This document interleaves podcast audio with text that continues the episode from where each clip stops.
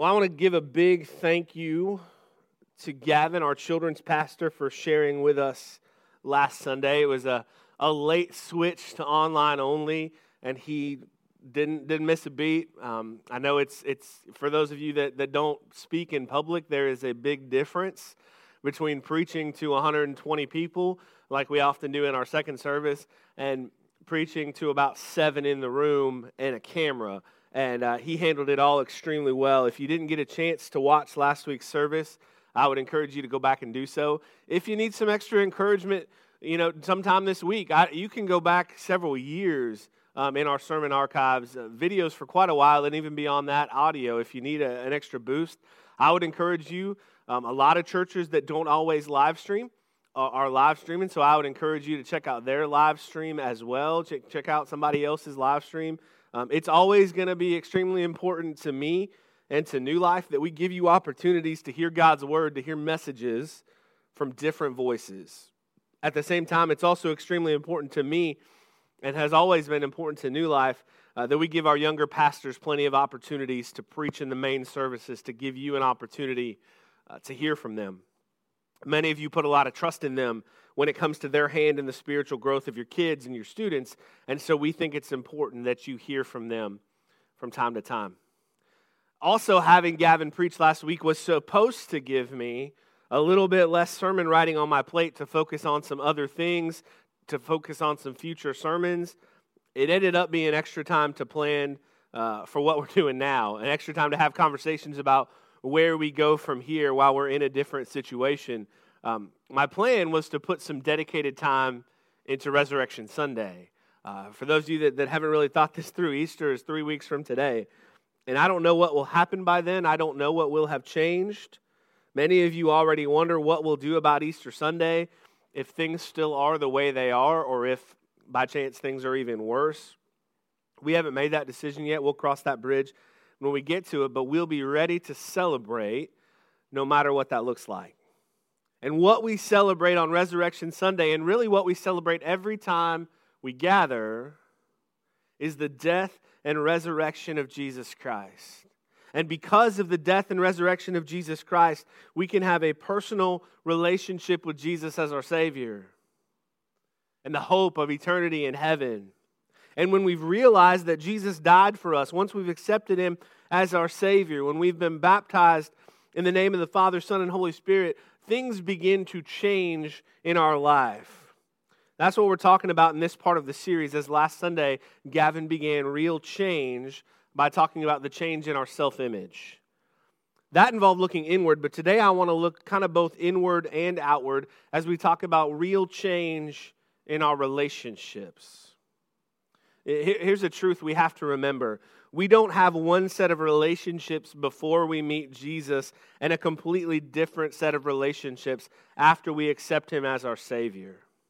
Many people, especially those closest to us, like family, will be a part of our lives as unbelievers and then still remain a part of our lives when we believe.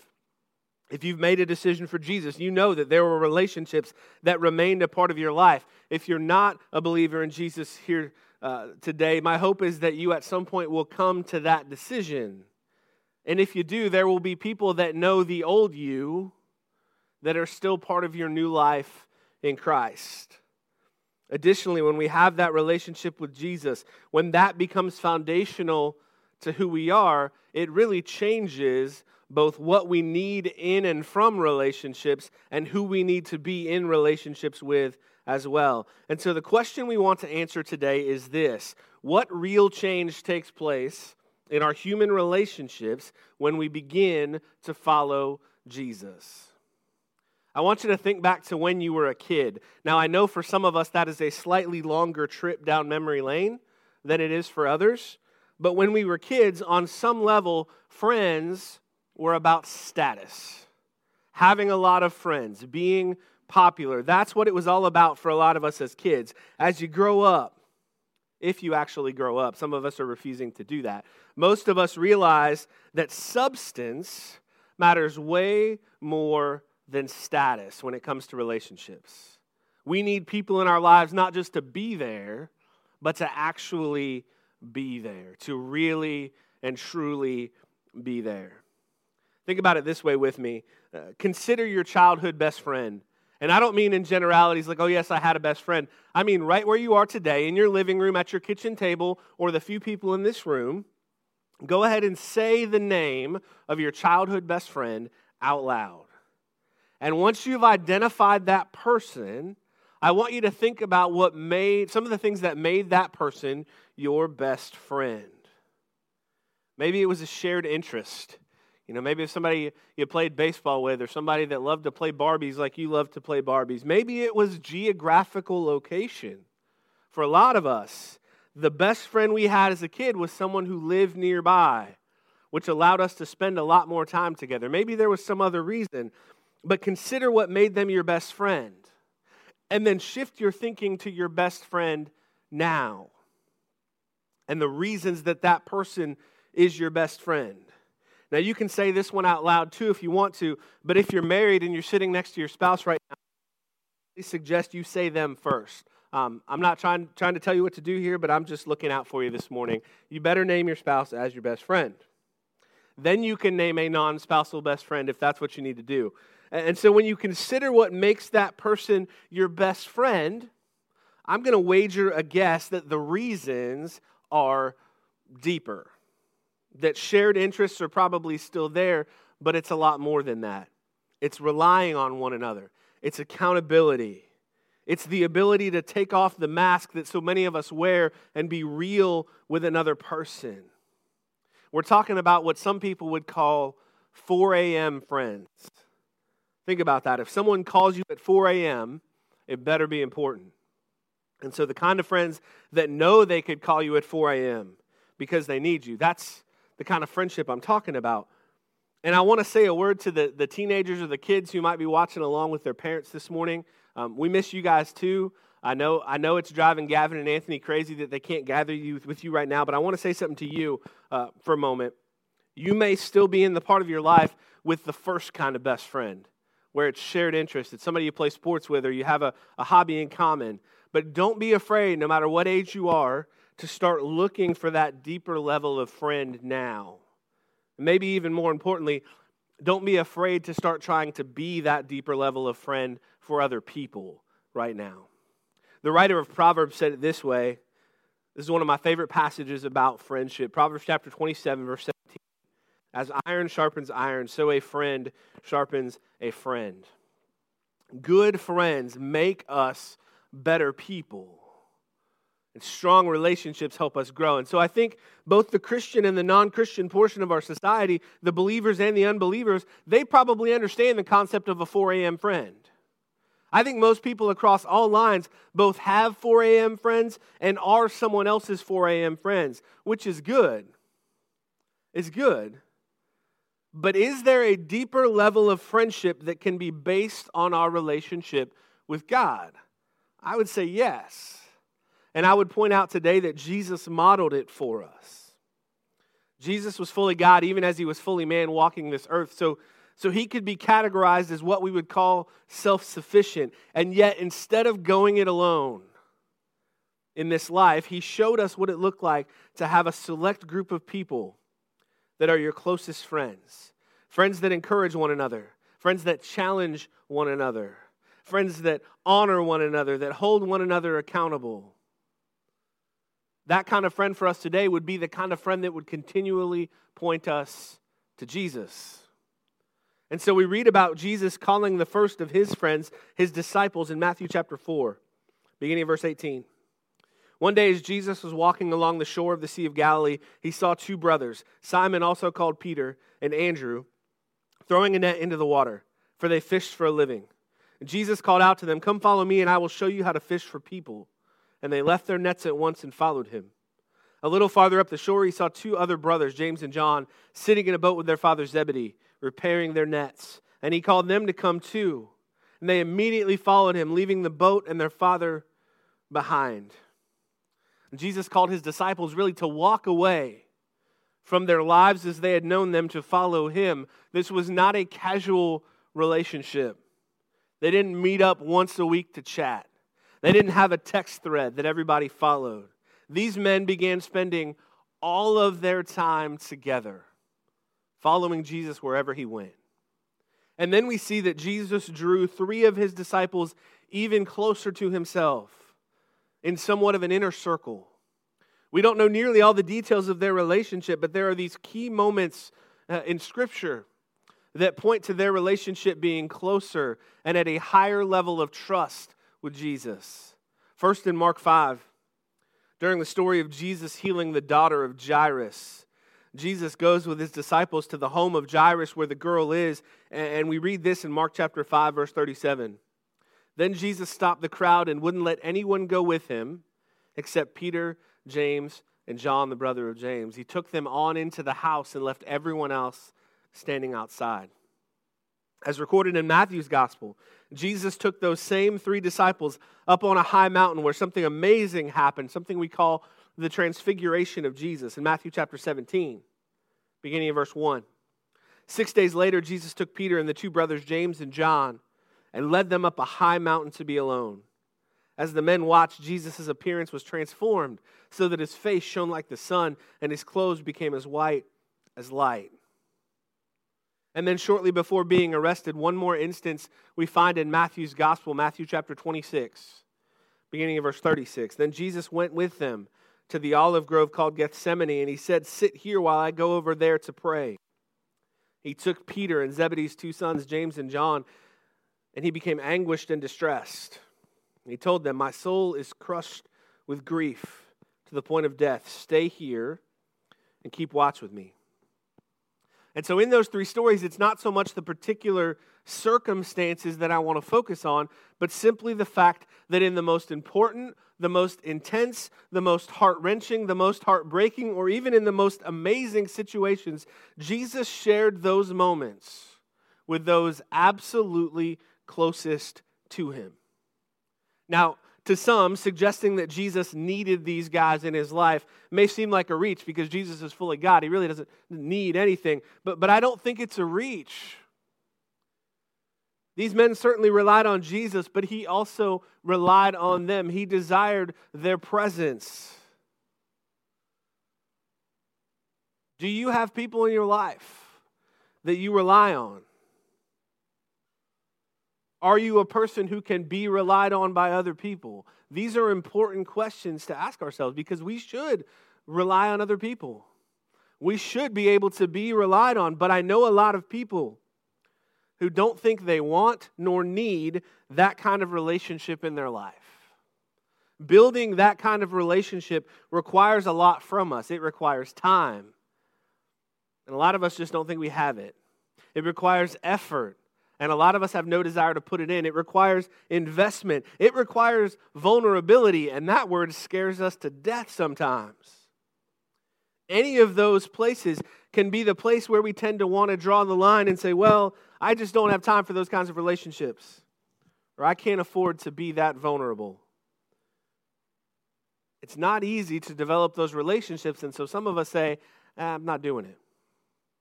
On top of that, some of us want to believe that we are simply strong enough to walk through this life alone or mostly alone. We may even convince ourselves that people that rely on other people relationally are weak. What is actually true, I believe, is that no matter our personality, whether we are introverted or extroverted or whatever else you may want to describe yourself as, I believe that humans, all humans, are made for relationships. And without meaningful relationships, we will find ourselves starved for community. The real change in relationships that comes when you begin to follow Jesus is that the most vital relationships in your life actually have three parties involved you, the other person, and Jesus the most vital relationships you can have, the ones that I believe can stand the test of time, will find their grounding, will find their foundation in Jesus Christ. Which means two things.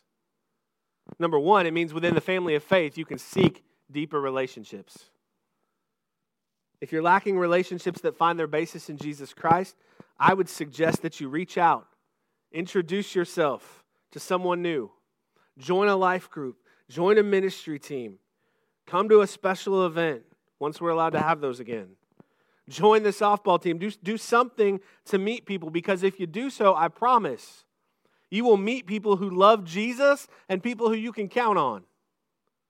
I can't find you a new best friend, but you will find people who will walk through the ups and downs and the good and the bad of life with you. And then the second thing, and I think this might even be more important, in existing relationships, you can share Jesus. I said earlier that uh, when we come to faith in Jesus Christ, we don't just cut ourselves off from old friends. We shouldn't. We have an opportunity in those previous relationships to bring Jesus into the conversation. It's possible when you become a Christian that some distance in those previous relationships is healthy. I understand that. But I will make this point to you. Every one of those people you had a previous relationship with needs to know Jesus just as much as you did. And your pre existing relationship with them may be exactly the opening that God can use to do amazing work in their life. I've seen people come to Christ and completely abandon their old ways. And depending on what their old ways were, that can be an extremely healthy thing. But I've also seen people come to Christ and completely abandon their old friends or even their family. And unless those people would somehow make it impossible for you to follow Jesus, keeping those relationships alive, finding opportunities to show them love and share Jesus with them could make all the difference for their eternity. Now, the truth of the matter is, this week I thought about stopping the series altogether. Stopping our current series to talk more specifically about what's going on in our lives and in our world today. But what, what I kept coming back to was the way that I try to teach anyway is to tie it to how we're dealing with today. And so as I began to consider relationships, it made a lot of sense that we needed to talk about it because we were going to get back to what's going on in our lives anyway. I want you to consider the increased isolation that each one of us is feeling today. Most of us have, had, have eliminated a good portion of our human contacts this past week. Many of you are working from home. Kids, you haven't seen your school friends in a week now. Students, you haven't had nearly as many opportunities to just hang out with people. I see my coworkers and I see my family. And for the most part, that's about it. That's about it. And I know when all this started, the introverts among us were like, yes, this is what we trained for. I get that. Some people are probably still in that little honeymoon phase here where they're like, ah, I love this. It takes it out of me to deal with people. It takes it out of me to be around people. So I get to just be by myself. This is fantastic. And I know that when this all started, the extroverts among us were like, I'm not going to make it. You know, they're four hours in and they're craving a crowd. But here's what I think I think eventually, soon even, all of us are going to miss people. I think they're going to miss people, miss human contact. Video conferencing, FaceTime, those kinds of things are great. But they remove some elements of the relationship that I believe we all need. I said it already, I made it. We, we miss you all. This room is basically empty and it just doesn't feel right. You know, people stopped by and picked up communion this morning. They'd say, How you doing? I'd say, This is just weird. It's strange. We miss people. It's weird to have people stop to get communion and to not shake their hands or hug them like we normally would. It breaks my heart to know this is kind of the way things have to be right now, but it's the best thing that we can do. Apparently, I'm supposed to take my jacket off because I'm making noise. It breaks my heart to know that this is the best way we can help, but this is the best way we can help. And there's a temptation to believe that the longer this goes on, the more damaging it's going to be to our relationships. I would suggest, if we allow it to do so, this could actually make a lot of relationships a lot stronger. Because we're going to need each other a lot more right now in a lot of different ways. And so I want to leave you with some very specific challenges this morning. Challenges to, to change your relationships, to do so intentionally. to be a more of a blessing to people and to better represent Christ to them in your life. The first one is this increase your relational contact with people in your life, even as you decrease your physical contact. You know what I've learned this week? Phones still work for phone calls. I, I know I spend a lot of time on my phone doing things that are not phone calls, sending emails, sending and receiving text messages. I've made more phone calls this week than I've probably made in years. And you know what? It still works. And people appreciate hearing another person's voice, having someone check on them. And so, whatever that looks like for you, don't be afraid to call over to your neighbor or to call a coworker you haven't seen in the last week or to call a friend or to call family, especially those who really have no choice but to stay home. The truth is, we all need to stay home if we can, but those who would fall into a higher risk category, I would, I would challenge you make a phone call. Check on them. Let them know how you're doing. And in that way, you're increasing relational contact even as you decrease physical contact. It'll do good for you, it'll do good for them. Offer to pray for them, even over the phone. It may feel awkward the first time, but I guarantee you they will appreciate it. The second thing, I would challenge you to fill the extra time you may suddenly have with prayer, with worship, with Bible study, but don't be afraid to do that in groups. You know, even if you're not technologically advanced enough to, uh, to, to do like a Zoom call or, or something on Facebook where you can video chat, you can still talk about Scripture or pray together, as I said, over the phone. Don't be afraid. I, I hope this morning, I hope that you sang right there in your living room or in your kitchen, that you didn't just watch the worship team up here, you know, even though you're not here, even though you're not in the room, we're still leading you in worship. We want you to sing right where you are. Don't be afraid to do that. Don't be afraid to connect with other people. Hey, I've been studying this. What do you think about this passage? Or, hey, could we pray together? Don't be afraid to connect in the ways that we can. And then, number three, continue being a good neighbor and a good friend, even if those things look a lot different right now than they normally would. Even though that, that's going to take on a different form than it normally would. Be a good neighbor. Reach out. Be a good friend. Stay connected because the truth of the matter is we're stronger together. In Ecclesiastes chapter 4, beginning of verse 9, this is usually a, a passage that's used during weddings to talk about a husband and a wife, but it's also useful to talk about friends. Ecclesiastes, Ecclesiastes chapter 4, beginning of verse 9. Two people are better off than one, for they can help each other succeed. If one person fails, the other can reach out and help. But someone who fails alone is in real trouble. Likewise, two people lying close together can keep each other warm. But how can one be warm alone? A person standing alone can be attacked and defeated, but two can stand back to back and conquer. Three are even better, for a triple braided cord is not easily broken.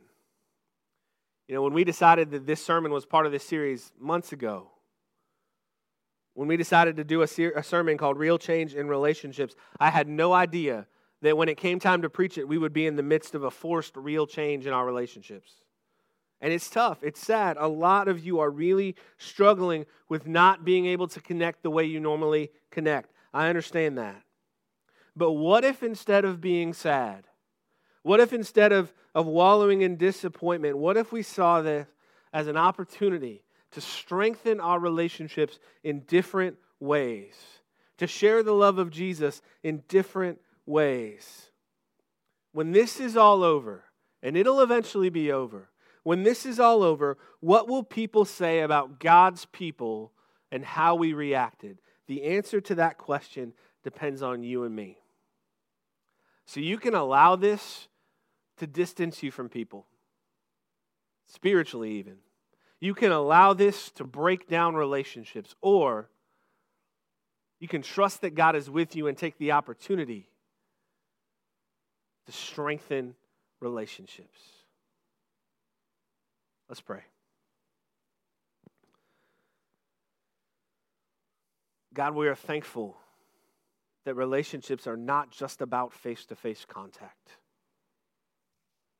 And so, God, I pray that we would take advantage of all those other means to stay connected and to support one another, to love one another, to reach out to one another. God, whatever that looks like for us, I pray that we would have the boldness to do so. God, I pray that we would care for our neighbors, to care for one another during this difficult time. God, most of all, I pray that we would lean on you, that we would know that you're in control. In Jesus' name I pray. Amen. we want you to know that even as we can't meet together, the, the opportunity to respond is always open. And so if you've never made a decision for Jesus Christ, please reach out this week. I would love to talk to you about what that looks like. Or if you need prayer, don't be afraid to reach out this week. We'd love to pray for you. We, we, we want to connect with you and meet whatever needs you have. And so please don't be afraid to reach out. But we're going to sing a song, um, and we want you to consider those challenges and also prepare your hearts for communion because as soon as the song is over, um, we'll take communion together. Let's sing together.